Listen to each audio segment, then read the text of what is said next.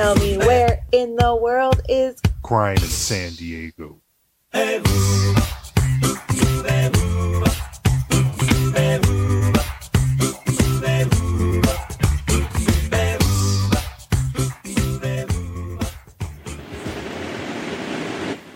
All right, guys, welcome to episode two of Where in the World is Crime in San Diego? Welcome, welcome. Today's episode is a little special. You guys hear that? That is the sound of crashing waves. This weekend, we're down in Rosarito, Mexico, enjoying Baja Beach Fest, and we are committed to keeping our episodes going. So, So, a little bit of background for those of you that might not be familiar. Baja Beach Fest is a three day music festival that features Latin music. Um, reggaeton artists from South America, Latin America, all over the world, really, essentially. And it's just amazing uh, event down here in uh, Rosarito. Um, if you guys ever had a chance to come check it out, I highly recommend it.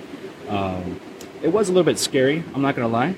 There was a little bit of a political issue this weekend with some cartels and the government in Mexico. So, you guys might have seen the news that in Tijuana, Mexico, there was cars being burnt, uh, people being taken off the road and like just evacuated from their vehicles, and the vehicles were set on fire.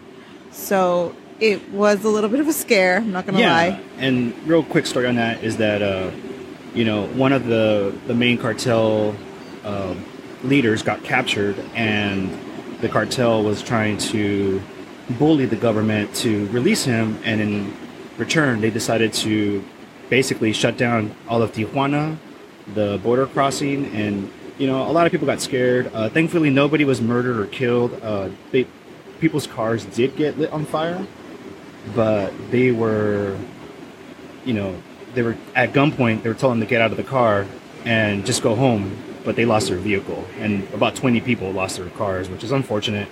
Um, here at the actual festival itself, uh, the safety concern uh, was extremely put in place, and there were security guards, there's police, there's actual uh, military presence everywhere. Uh, Yeah, you definitely feel safe in the venue and in the town, but it's still scary to know that it's happening so close, Yeah. especially when you're away from home. But aside from that, we're having a great time. We're currently right now we're we're just out here enjoying ourselves, and then uh, is back to work mode. So now we're gonna start stepping into our episode. Well, before we start, I just have a little bit of a thank you shout out to everybody listening and that has listened to episode one. If you haven't, please go back and check it out. But so far, we have been played in eight countries. So we've been listened to in United States, Canada, Mexico, Sweden, United Kingdom, Turkey, Norway, and Italy. Like that just blows blows my mind, too. Like It's amazing. How Thank you is so that much, real? guys. But Please continue uh, sharing the word. Uh, let us know what you think. We, we've been getting amazing feedback, so thank you so much to everyone who's been listening. Uh, continue listening, like our like and share our content. Where in the world is crime in San Diego? And just a warning, this story is insane this week. Like we Oh, cannot wrap our heads around Juicy. how wild this one's going to be. So, our week's title for this episode is called "What's Cooking on Ditmar." So the sources for this week that we used are CBS 8, NBC 7, Roku Channel, Union Tribune San Diego, Jim Fisher True Crime at blogspot.com, and Times of San timesofsandiego.com. So this story takes place out of my hometown, Oceanside, California. Now, Oceanside is the northern end of the San Diego County, and it's a pretty big, decent sized city, population of about 200,000, and it va- valleys at least what, like it goes six, seven miles inland, and it's also popular because it's a beach community, but then the Top Gun house is there with Camp Pendleton Marine Base not being too far. So, um, leading into the story, I had no idea that this even existed. So, Angie, can you introduce who we're going to talk about? Yes, so we are going to be talking about the story of Frederick Hengl and Anna Faris. So if you Google it, you'll look at like the Blue Murder Bungalow in Oceanside and the story will come up. This couple moved into the Oceanside neighborhood in 20, 2002. I had to do my math there for a second. 2002. They had no children, but the couple was already known around the neighborhood as being a little odd or different. The man was known for walking around the neighborhood dressed as a woman, makeup done, and I'm sure 10 years ago this would have been like a what in the world is going on? I think as time went on and cops and neighbors both kind of got familiar with this behavior, just became a erratic, like this is who they are, not that big of a deal. Um, the wife was known for standing on the corners of the streets with a knife in her hand and yelling about God and the end of the world. And she was always seen in the same outfit, which kind of led neighbors to believe that she didn't have like high hygiene. But it was just something that, again, over the years, everybody just built a tolerance for. They knew about them and they were aware of them, but they hadn't hurt anybody to that point. So all the calls that cops received were never about domestic violence. It's kind of one of those where you just kind of look the other way at one point and just it's kind of like it is what it is where you see like a homeless person or someone that's you know on drugs and you can clearly see that their mental capability is not there and is you just you kind of bat an eye and just walk by it and you don't think anything of it. Not to mention they were elder. So frederick hengl was 68 and anna faris was 73 so frederick um we from what we investigated he retired from whatever his career was. We, we, we, tried to see what we could find on his career, but we could not find it. But he was working at a Home Depot until February of 2012. And that's when his bride, is what he refers to as Faris, her health started declining. Now, he ended up taking care of her and he would end up feeding her through a turkey baster.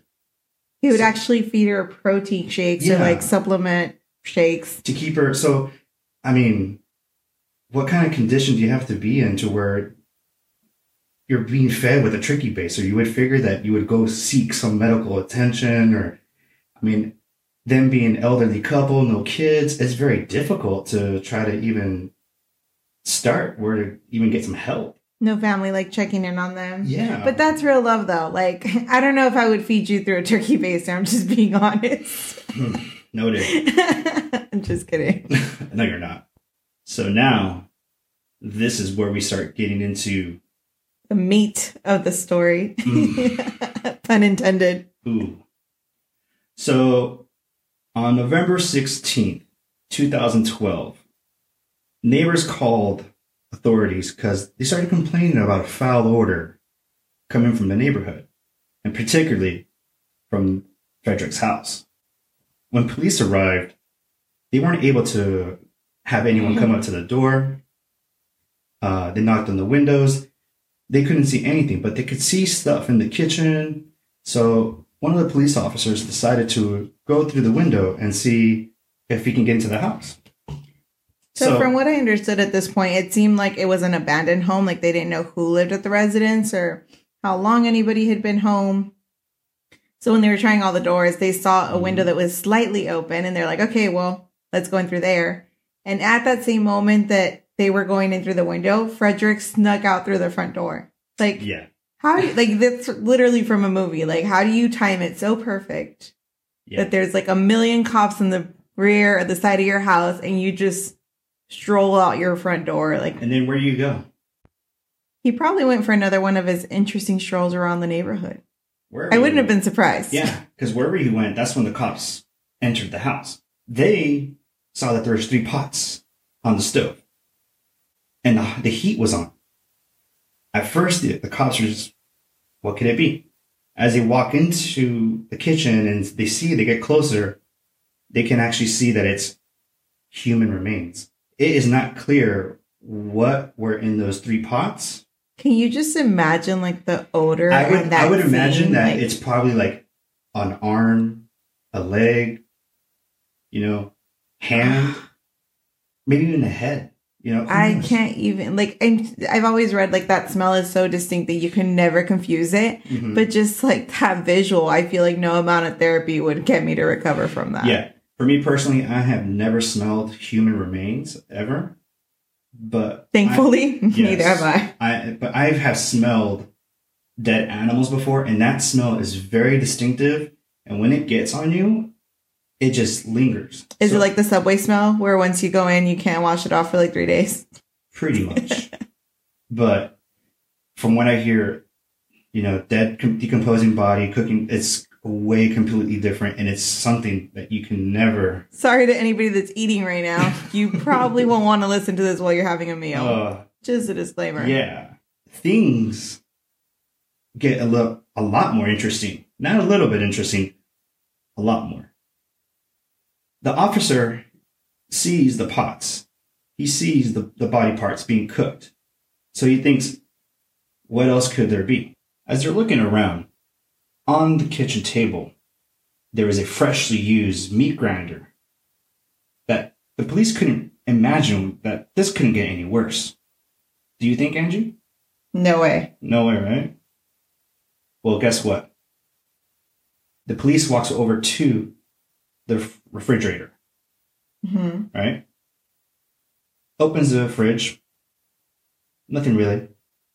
But once he gets to the freezer, that's where they find a woman's head staring right back at them. Here's where the police stop because this has now turned into a crime scene and it's an investigation, right? The smell is so unbearable that investigators had to suit up with hazmat suits and face coverings because it was just unbearable to even step foot inside the house and try to gather evidence. The investigators continue into the bathroom, and this is where things also get pretty gruesome because in the bathroom there was a workbench to help, you know, mutilate the body.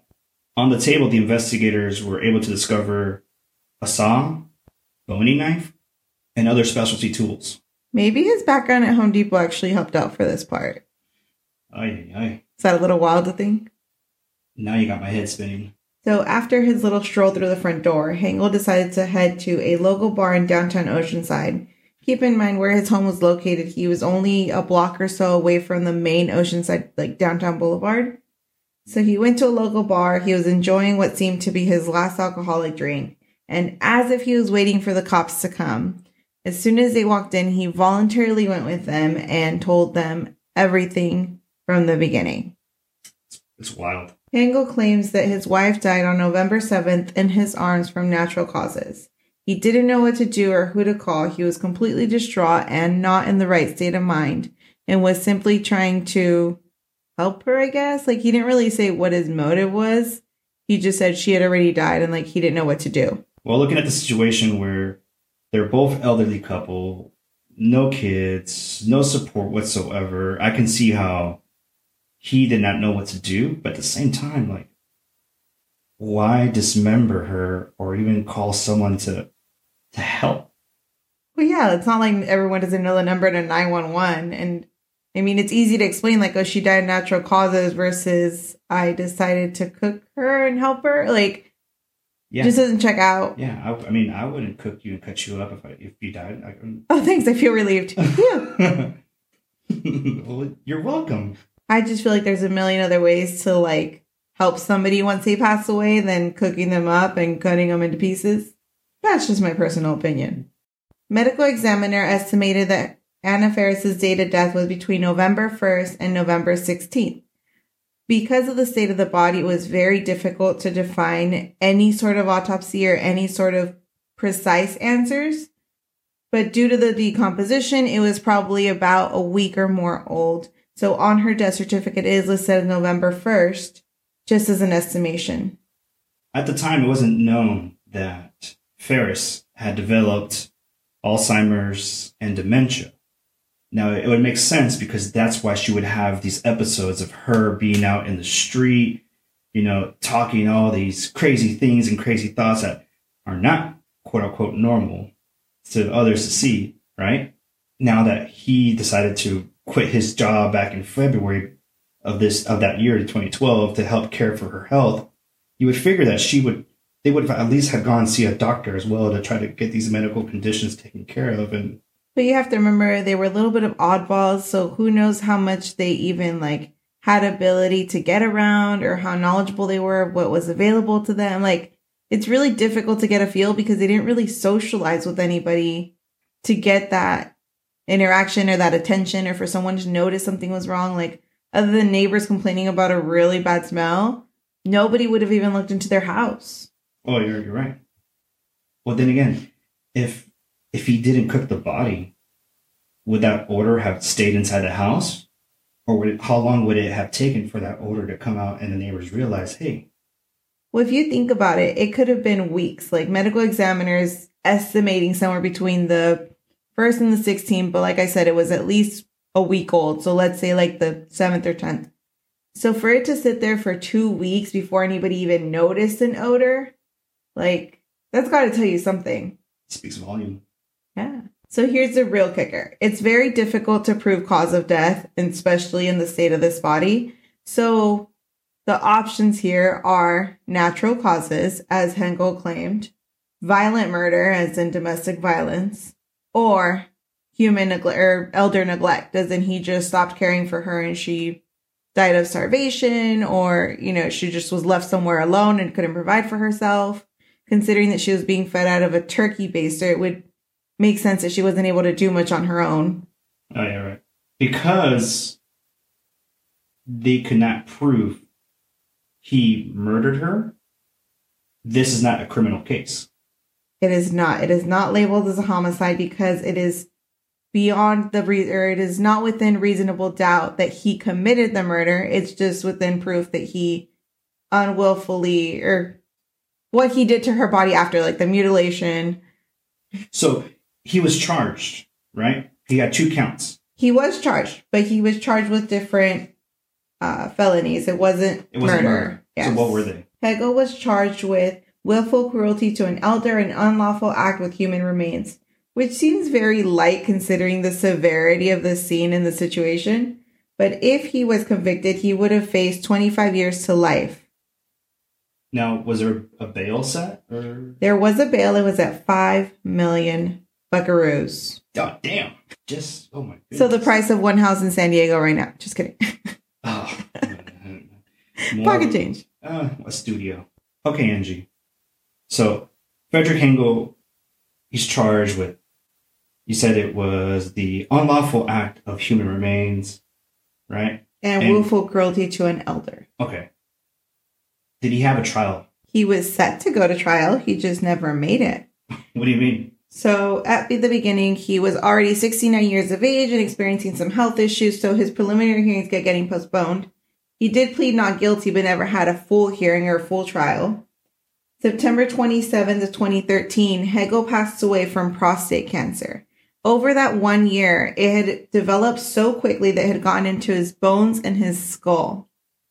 Into his skull. Yes. Ooh. Prostate cancer. Like, how does that How even... does it even happen? Oh my! I don't know if that's like medically common or not, but it seems pretty dramatic. Not dramatic, severe. Fellas, you better make sure you get your prostate checked then. Okay. Side note, health check. Yeah. Okay. So he was never. So then, we. We never found out. We we never. We we will never know exactly why. We will never know why he really cut and cooked his wife. Here's the thing when the investigators went into the home, they have ways of telling if there's someone that's in the process of about to eat somebody or cannibalism is involved. In this case, there was no sign of any of that, which raises a question of why cook her if you're not going to eat her? Not that I wanted him to eat her. I just don't understand why you would go that route. And did he murder his wife or did she really die of natural causes? To me, in my personal opinion, I feel like she did die of natural causes, and since there was in the autopsy report, it was very inconclusive. Right? Correct. Well, yeah, she's in But- pieces. but What are you going to put together? But there was no like say there's no stab wounds.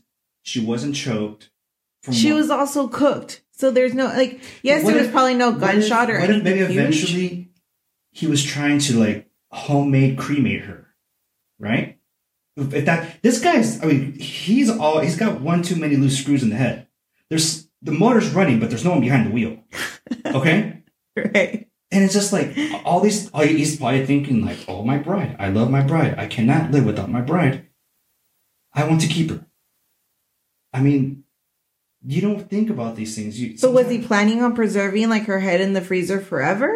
Like, And t- we will never know because he passed away, which is. It, Can we there's call him on the other line really quick? There's so many questions to, to, to be like, why did you do this? That's that is the million dollar question. Why did you do this? And we will never find out. I think the biggest thing is to remember that they did not think what we consider common sense or logic. So it really makes it difficult to even try to understand someone in that state. I honestly am torn between I don't know if he murdered her. I really feel like it could have been neglect or it could have just been natural causes. That's hard for me. I just can't wrap my head around why cook her. I would understand if he tried to bury her in his backyard, like he wanted to keep her close to home. That would have been logical to me. Still awful, but not cooking her and boning her. And he made a whole orchestra of his home and his bathroom. And not to mention the equipment he used. Like, it's not your average, like, kitchen knife. Like, he went and got. So there was somewhere in there where he was going to Harbor Freight and making trips back and forth to get all this equipment to set up like his shop in in home. Well, yeah, Ditmar Street to where Harbor Freight in Oceanside, which it still currently is there, is only about a block, a city block up from where he lives. It's literally walking distance. That's how you get your exercise. This whole story is just wild. Well, a little update on where the house is now. Oh, The house was featured on Murder House Flip. Great show, by the way. If you're into true crime, it's like my new thing right now. It's it combines homes and murders and redos, and it's just really entertaining. In season one, episode seven, they cover the Blue Murder House, which is this one. And you can see that it is not even a trace of what the home used to be. So I'm glad that the new owners can enjoy their house. so murder murder flip house is the name of the show, and Yes. their their main purpose is to go to houses where a crime or a murder has been uh, committed. And they- the history and flip it? restart. Yep. What? That's Yeah. crazy. And what's this on Roku? It's on Roku channel. Oh my. Okay. When, when they went into like the kitchen or the bathrooms or places, that- were they able to find traces of like dried up blood or like So they human did as they were redoing the bathroom when they stripped the flooring or when they started to like kind of put in a new tub and they lifted a little bit. They found full traces of her blood all on the flooring. So they stripped it out and they redid basically top to bottom all new interior. That's, ugh, that's, But can you believe that even what, 12 years later? That you find yourself in that kind of house? Yeah. I uh It's a beautiful neighborhood. It just had a tragic history, and I'm glad that somebody can enjoy the home. I don't know if I'd be able to live in a murder house. Like, I think I'd get a little bit of heebie-jeebies about it. I I definitely wouldn't. You know, there's there's I feel like there's bad juju and, and stuff in places like that. I just cannot like step foot in places like that. Let's not go there. Well, I would love for you guys to tell us how you guys think she died and what his intentions of cooking her were. Maybe you guys have a different point of view that we didn't express today. So please let us know your thoughts. keeping it local in Oceanside. We will now do our SBS.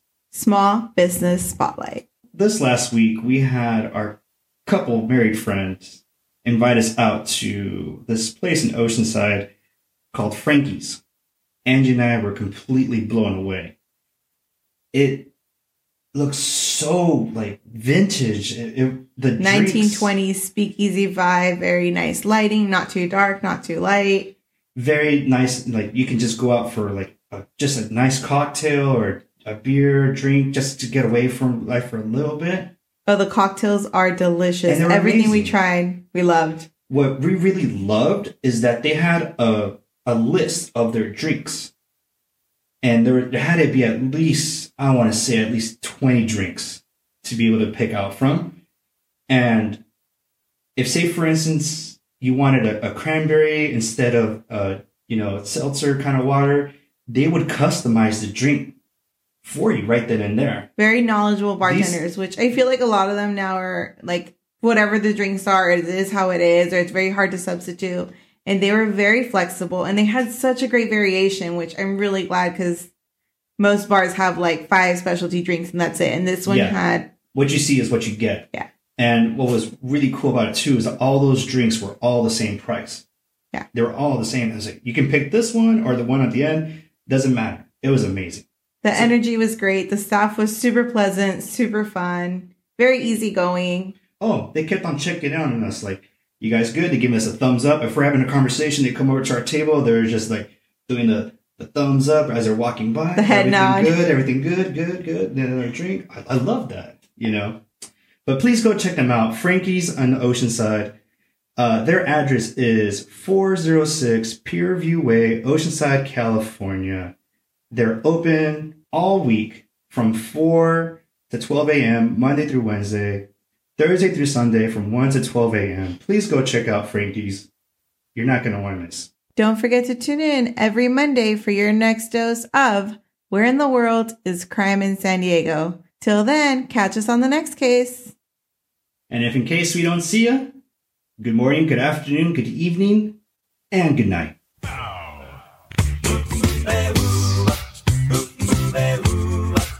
Tell me where in the world is crying in San Diego.